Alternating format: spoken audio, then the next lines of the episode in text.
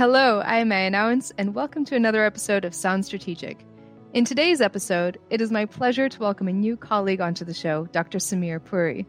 Samir recently joined the IISS office in Singapore as a senior fellow in urban security and hybrid warfare. Samir has worked in government and in academia.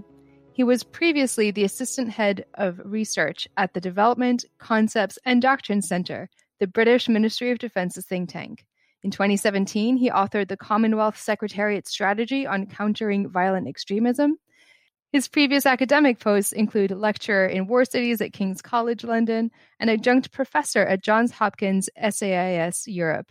Earlier in his career, Samir worked for the Foreign and Commonwealth Office, as a secondment with the OSCE to monitor the war in eastern Ukraine, and his career began as a defense analyst at RAND Europe. In 2016, he authored an IISS Adelphi book entitled Fighting and Negotiating with Armed Groups. His latest book is The Great Imperial Hangover How Empires Have Shaped the World. We therefore wanted to take this opportunity to talk to Samir about the evolution of hybrid warfare in recent years, the challenges it poses, and how it may differ in the Asian context. So, Samir, welcome to the show. Meia, thank you very much for having me on. It's a pleasure to be here and, and indeed a pleasure to, to call you a colleague now uh, having just arrived at the Institute just a couple of months ago.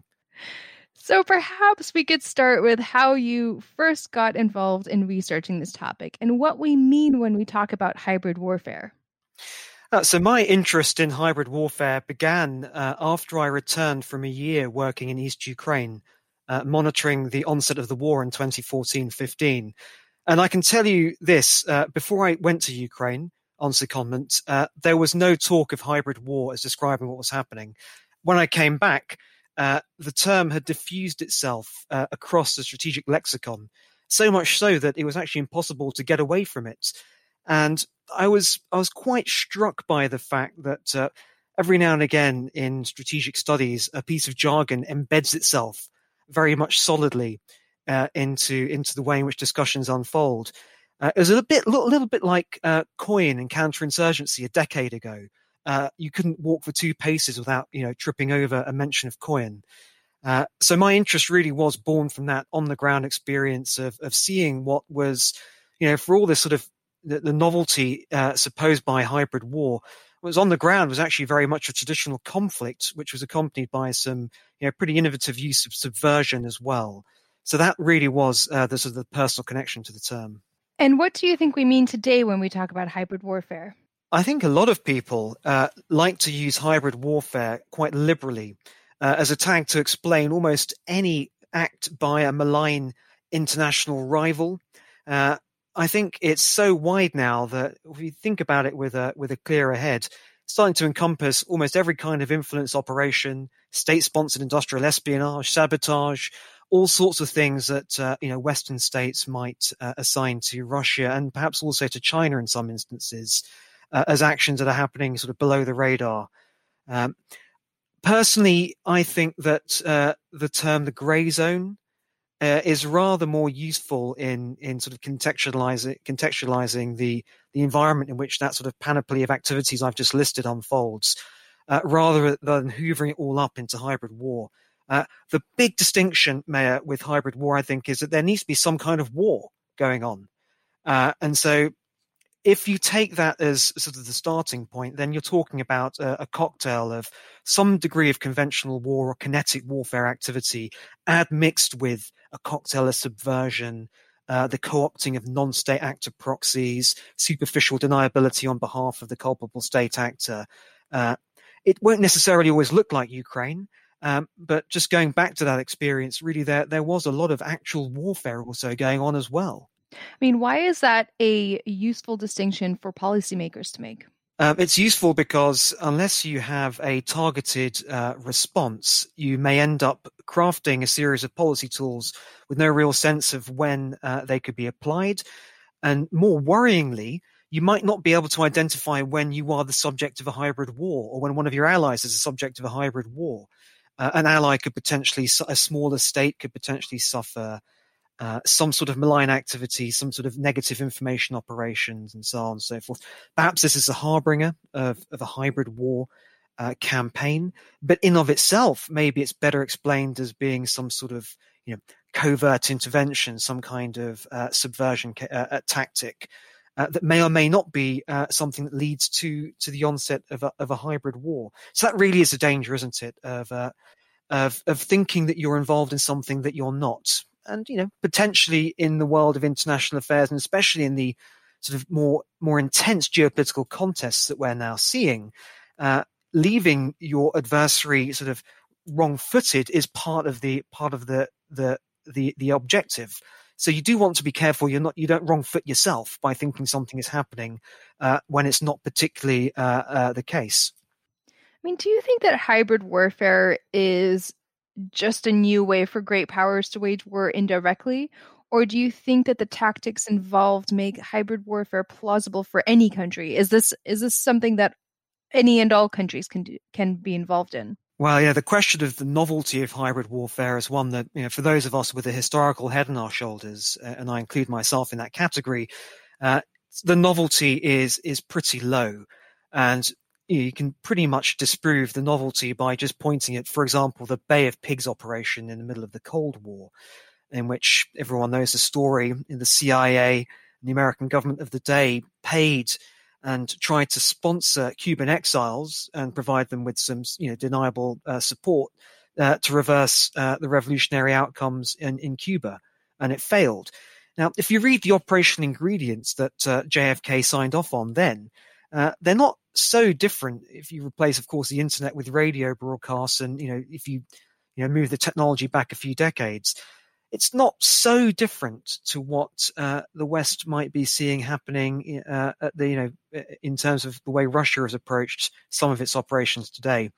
Um, I think every generation does like to find its own terminology, and there's nothing necessarily wrong with that.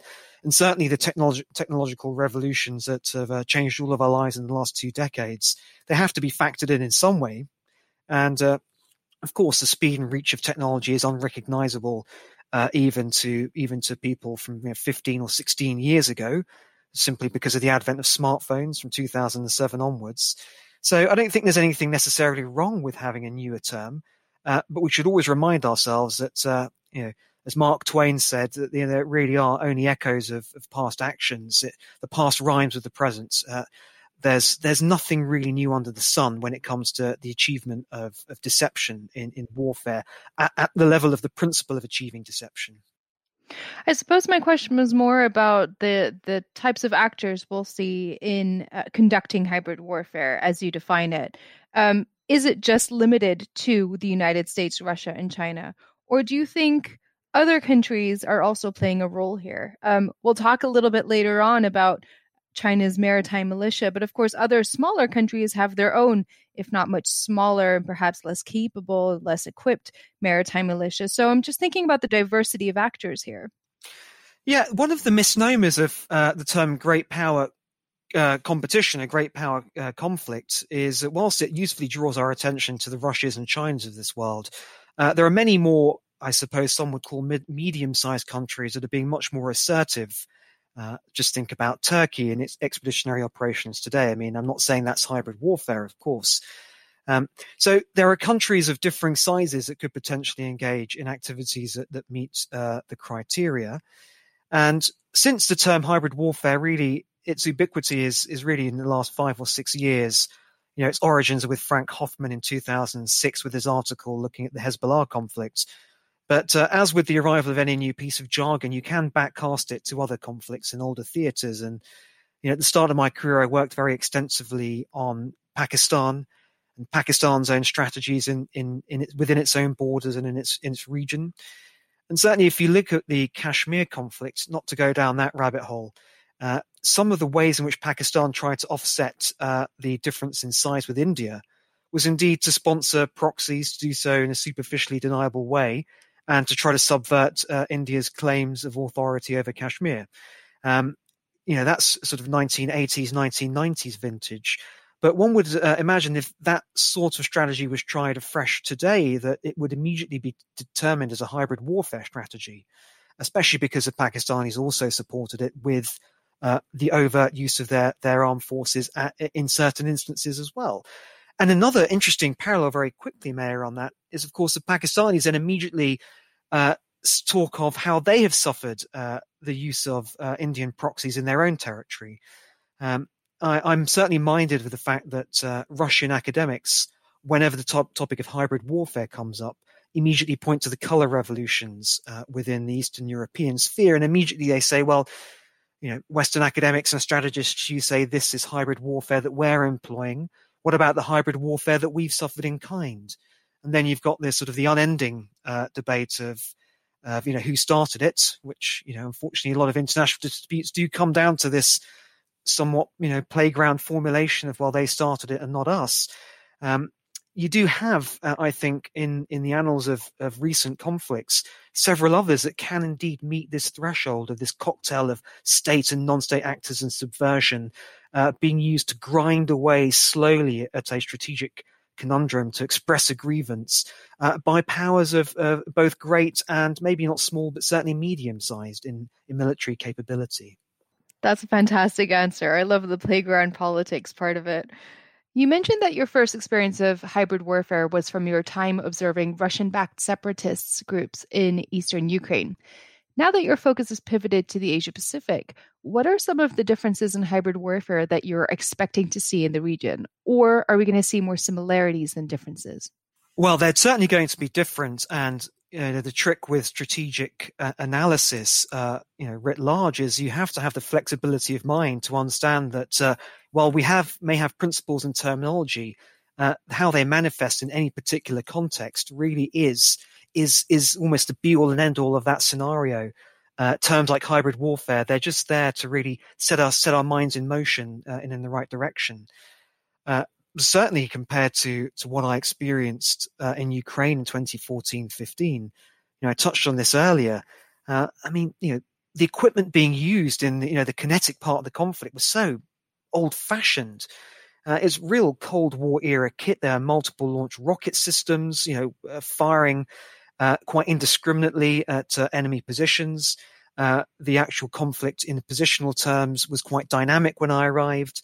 There was a peninsula of government controlled territory stretching to a town called Debaltseve in East Ukraine. In my time there, that came on sustained assault, ground assault, and uh, that was lost to the separatists. I even saw, you know, a brace of surface-to-air missiles being fired from a Ukrainian armed forces uh, position at Kramatorsk airport, where they'd sort of set up a HQ. Uh, I think that was, uh, you know, the day after there'd been a cluster bomb attack in the city that we were all based in. So you know, I sort of paint these quite dramatic scenes uh, because you know I do want listeners to realize that when we talk about the hybrid war in Ukraine, yes, there's little green men in Crimea. That was an episode that, of course, happened in March of 2014.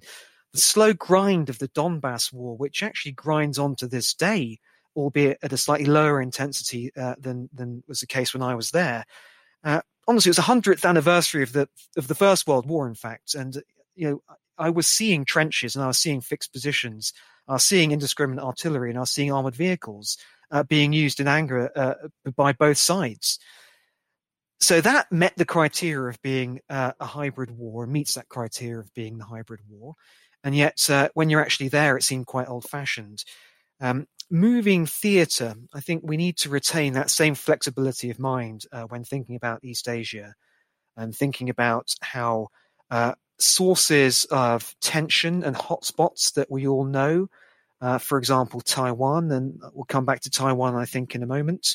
Um, Taiwan is not going to suffer anything uh, that looked like uh, the Ukraine conflict. Of course, it's separated by you know by by water, so that's one of the big differences anyway. Um, but really, what we're talking about with hybrid war is the innovative and the surprising combination of of actors and uh, and ingredients into the strategic toolkit that surprises and overwhelms uh, any defensive uh, uh, arrangements that are already set in place, and perhaps even the spectre of that sort of novel combination uh, can be enough uh, to keep a smaller state off balance and thinking that its conventional military balance is not the only way of, of accounting for its ability to defend itself and indeed for its allies to come to its defence potentially in the future. So that's not a, not a direct question, answer to your question, Meia, other than to say that uh, you know if Asia, the Asia Pacific, is to see hybrid wars, they will they will look completely different. Well, let's talk about the Taiwan example quickly. Talk me through what you think hybrid warfare would look like in a Taiwan scenario.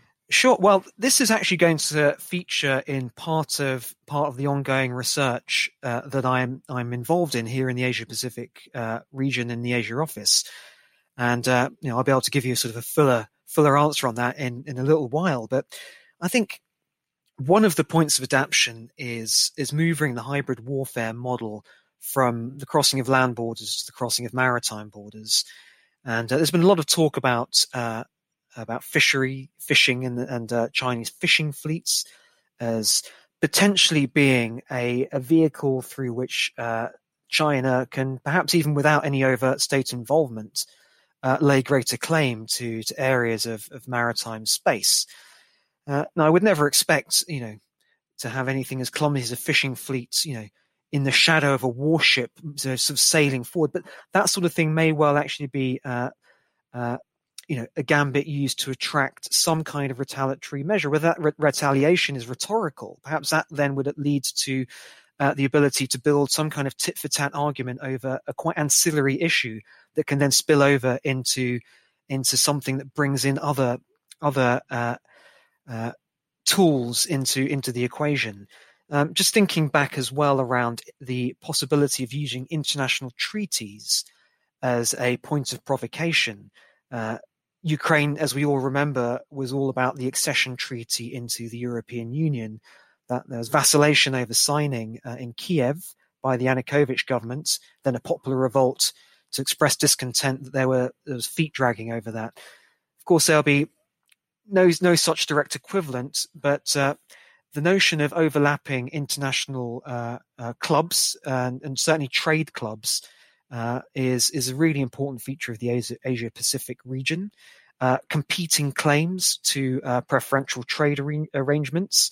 Uh, certainly, there is a, the potential for overlapping preferential trade arrangements to be to be suggested, not necessarily only to Taiwan, but to, to different countries in the region, and for disputes to potentially spring up around issues of well economic statecraft that could potentially find some expression uh, in in hostilities. Now, how you get from from one to the other, uh, you know, I can't give you any firm firm answers or or roadmaps. All I can do is to present to you a potential start point and a potential sort of culminating point in a dispute. And and then to convey, I think, the importance of of of us thinking very flexibly about that sort of spiral of descent, that potential spiral of disputes, and then apply that to different uh, Asian Pacific uh, contexts. So clearly, Meia, my answer is is quite hypothetical, and you know, long may it remain, and forever may it re- remain hypothetical. But these are some of the uh, hypotheses I think it's it's quite responsible for us to actually pose to think about what destabilization and escalation might potentially look like with a hybrid war uh, frame in mind uh, in different regions, in, in the Asia Pacific in particular. Indeed, and and just for our listeners who might not be aware uh, or knowledgeable on the little blue men in the South China Sea and operating around Taiwan, uh, China's maritime fishing fleet, um, the maritime militia operates as a three-pronged strategy of Chinese maritime power projection, together with the Chinese Coast Guard and the Chinese PLA Navy, of course. My question for you, though, is how do we differentiate a maritime militia from a normal Chinese fisherman? Um, with great difficulty, if uh, the strategy uh, works out well from a from a Chinese perspective. Um, the uh, confusion of attribution is something that is a a permanent feature of the strategic landscape. Um, I think for for a, good decade after 9/11, confusion of attribution was primarily thought of in relation to terrorist acts. You know, a bomb would go off somewhere, and there'd be competing claims as to who detonated it. Um, we still have that reality. And I think, in addition, we now have overlaid with that uh, the intensity of regional and, and you know, great power competition, so to speak. And so the idea that uh, attribution could be confused between a commercial objective, uh, the objective of individual entrepreneurs or business people with a particular responsibility or interest in a region, uh, and the state, uh, I think is is a very real feature of the scenario that you've you've described again, playing that out into specifics is unwise. And I think it is actually wise when thinking uh, about the potential for this uh, to speak in, in quite general terms, because you don't want to shut your mind off from thinking about uh, one particular way in which the scenario could actually develop uh, momentum. Uh, but certainly, the confusion of attribution is is one of the one of the the the underlying uh, girders for a hybrid war approach. Now, moving on to economic coercion, a topic that you just mentioned, China prides itself on placing economics first in its relations with other countries, which perhaps differs somewhat from how the US and other countries in the liberal democratic West engage with countries through their foreign relations, through the promotion of democratic principles to varying extents. Now that China's economic influence on, around the world has become more established, do you think that economic statecraft will become a, a, a more central or key aspect of hybrid warfare in the Asian context. I'm thinking here in particular of the recent diplomatic rift between Australia and China, with China essentially cutting Australian imports as an attempt to coerce a political response or to punish. Yeah, that's uh, the first part of your question hit upon one of my one of my pet favorite themes, which is the extent to which uh, powerful countries in the world uh, have the self awareness as to how some of their quite natural tendencies are perceived by others. But we'll come back to that point. This is around democracy uh, versus sort of Chinese economic statecraft. Um, just very quickly on the the Australia uh, um, dispute with China. I mean, this uh, you know, as we're sitting here uh, having our conversation, this is immediately in the wake of the provocative tweets by uh, Chinese Foreign Ministry uh, spokesman depicting an Australian soldier, a very poor CGI photoshopped style depiction of, a, of a, an Australian soldier engaged in, in, a, in, a, war crime. There's an allusion to uh, Australia's own inquiry into the conduct of some of its special forces in the Afghanistan campaign. Um, see, this uh, tit for tat uh, between China and Australia has become pretty bitter pretty quickly.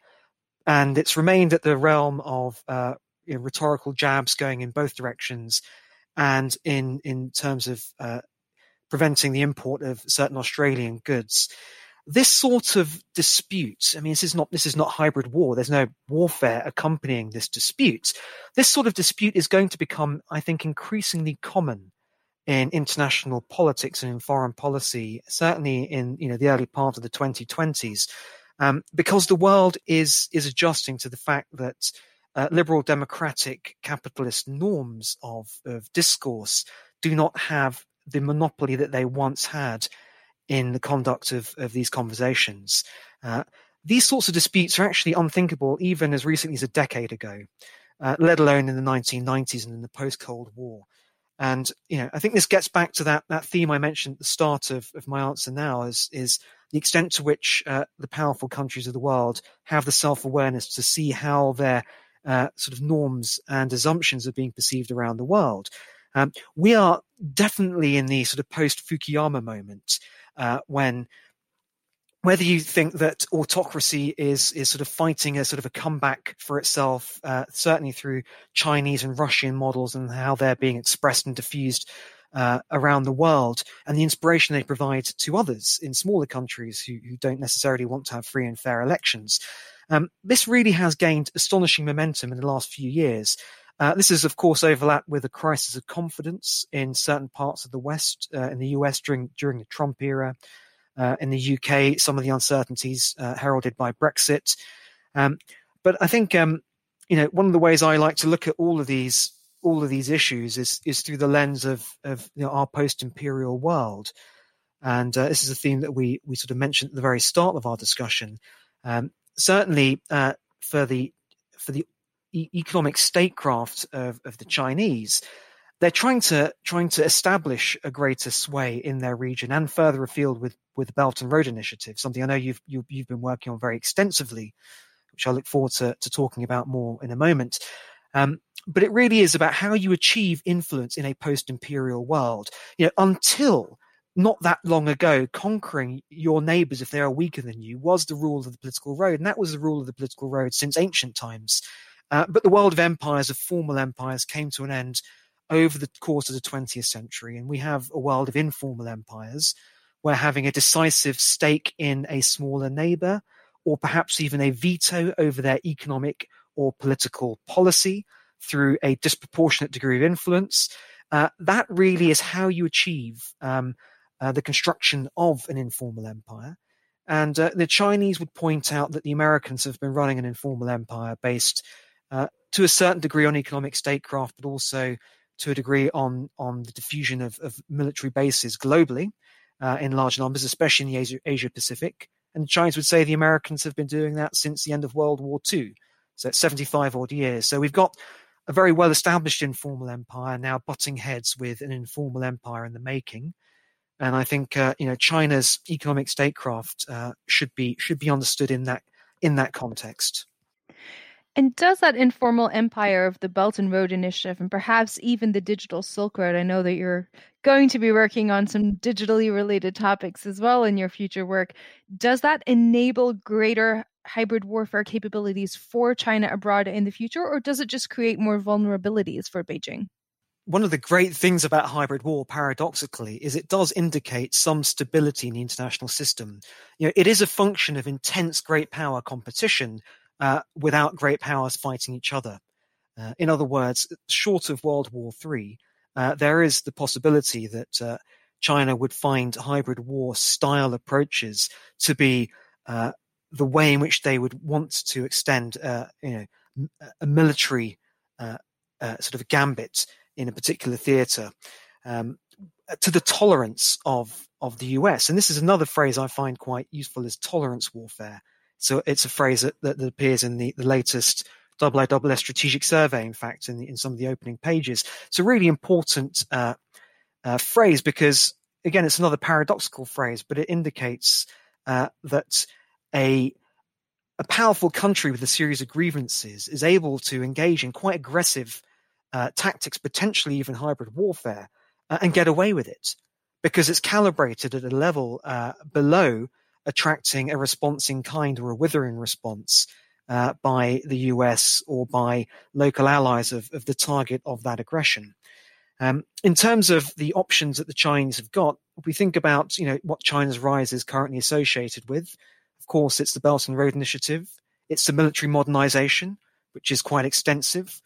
Uh, it's of course its posture in the South China Sea in terms of maritime uh, positioning and aerial uh, aerial activities in the airspace.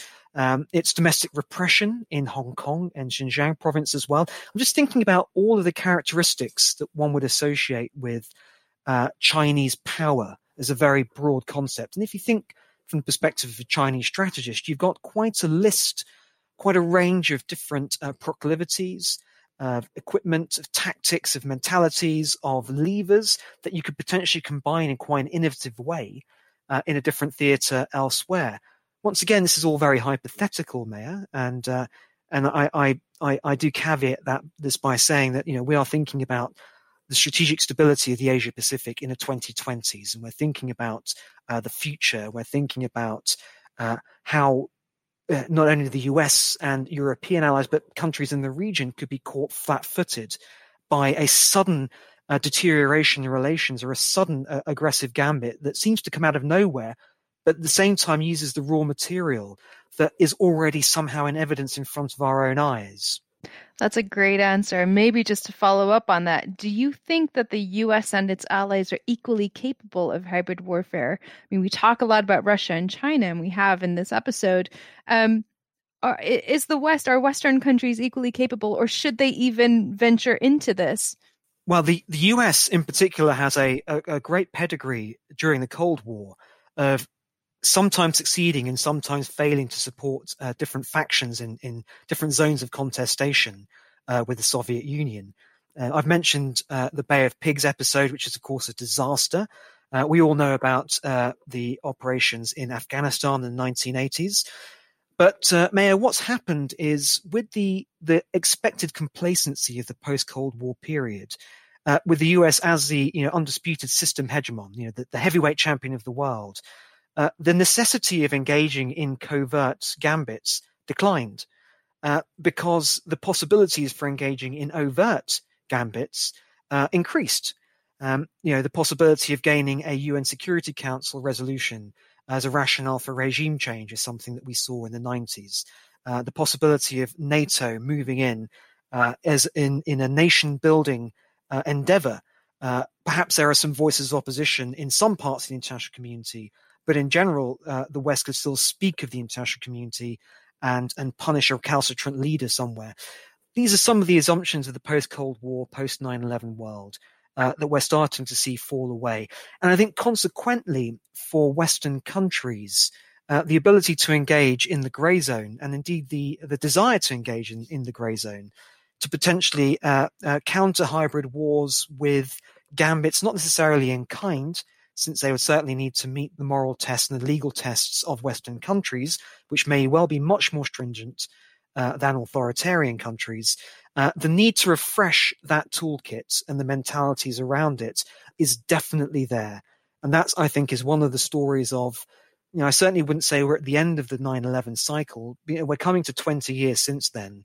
And I think some of these strategic assumptions of the post 9 11 world uh, are definitely, definitely falling away quite rapidly. Well, Samir, I think that is an intriguing and excellent point to end this episode on. Thank you for joining us on the show. It has been a pleasure talking to you and now also getting to call you a colleague as well. And I am very much looking forward to you helping us understand these questions and perhaps coming up with some answers through your work into the future. Thanks very much for having me, Meia. A real pleasure. And thank you all for listening. We hope you enjoyed the episode. Please do follow, rate, and subscribe to Sounds Strategic wherever you listen to your favorite podcast to keep up to date with all the latest episodes. And for more in depth analysis of the key international security and defense issues from around the world, be sure to follow the IISS on Twitter, LinkedIn, or visit the IISS website. Thank you and see you next time.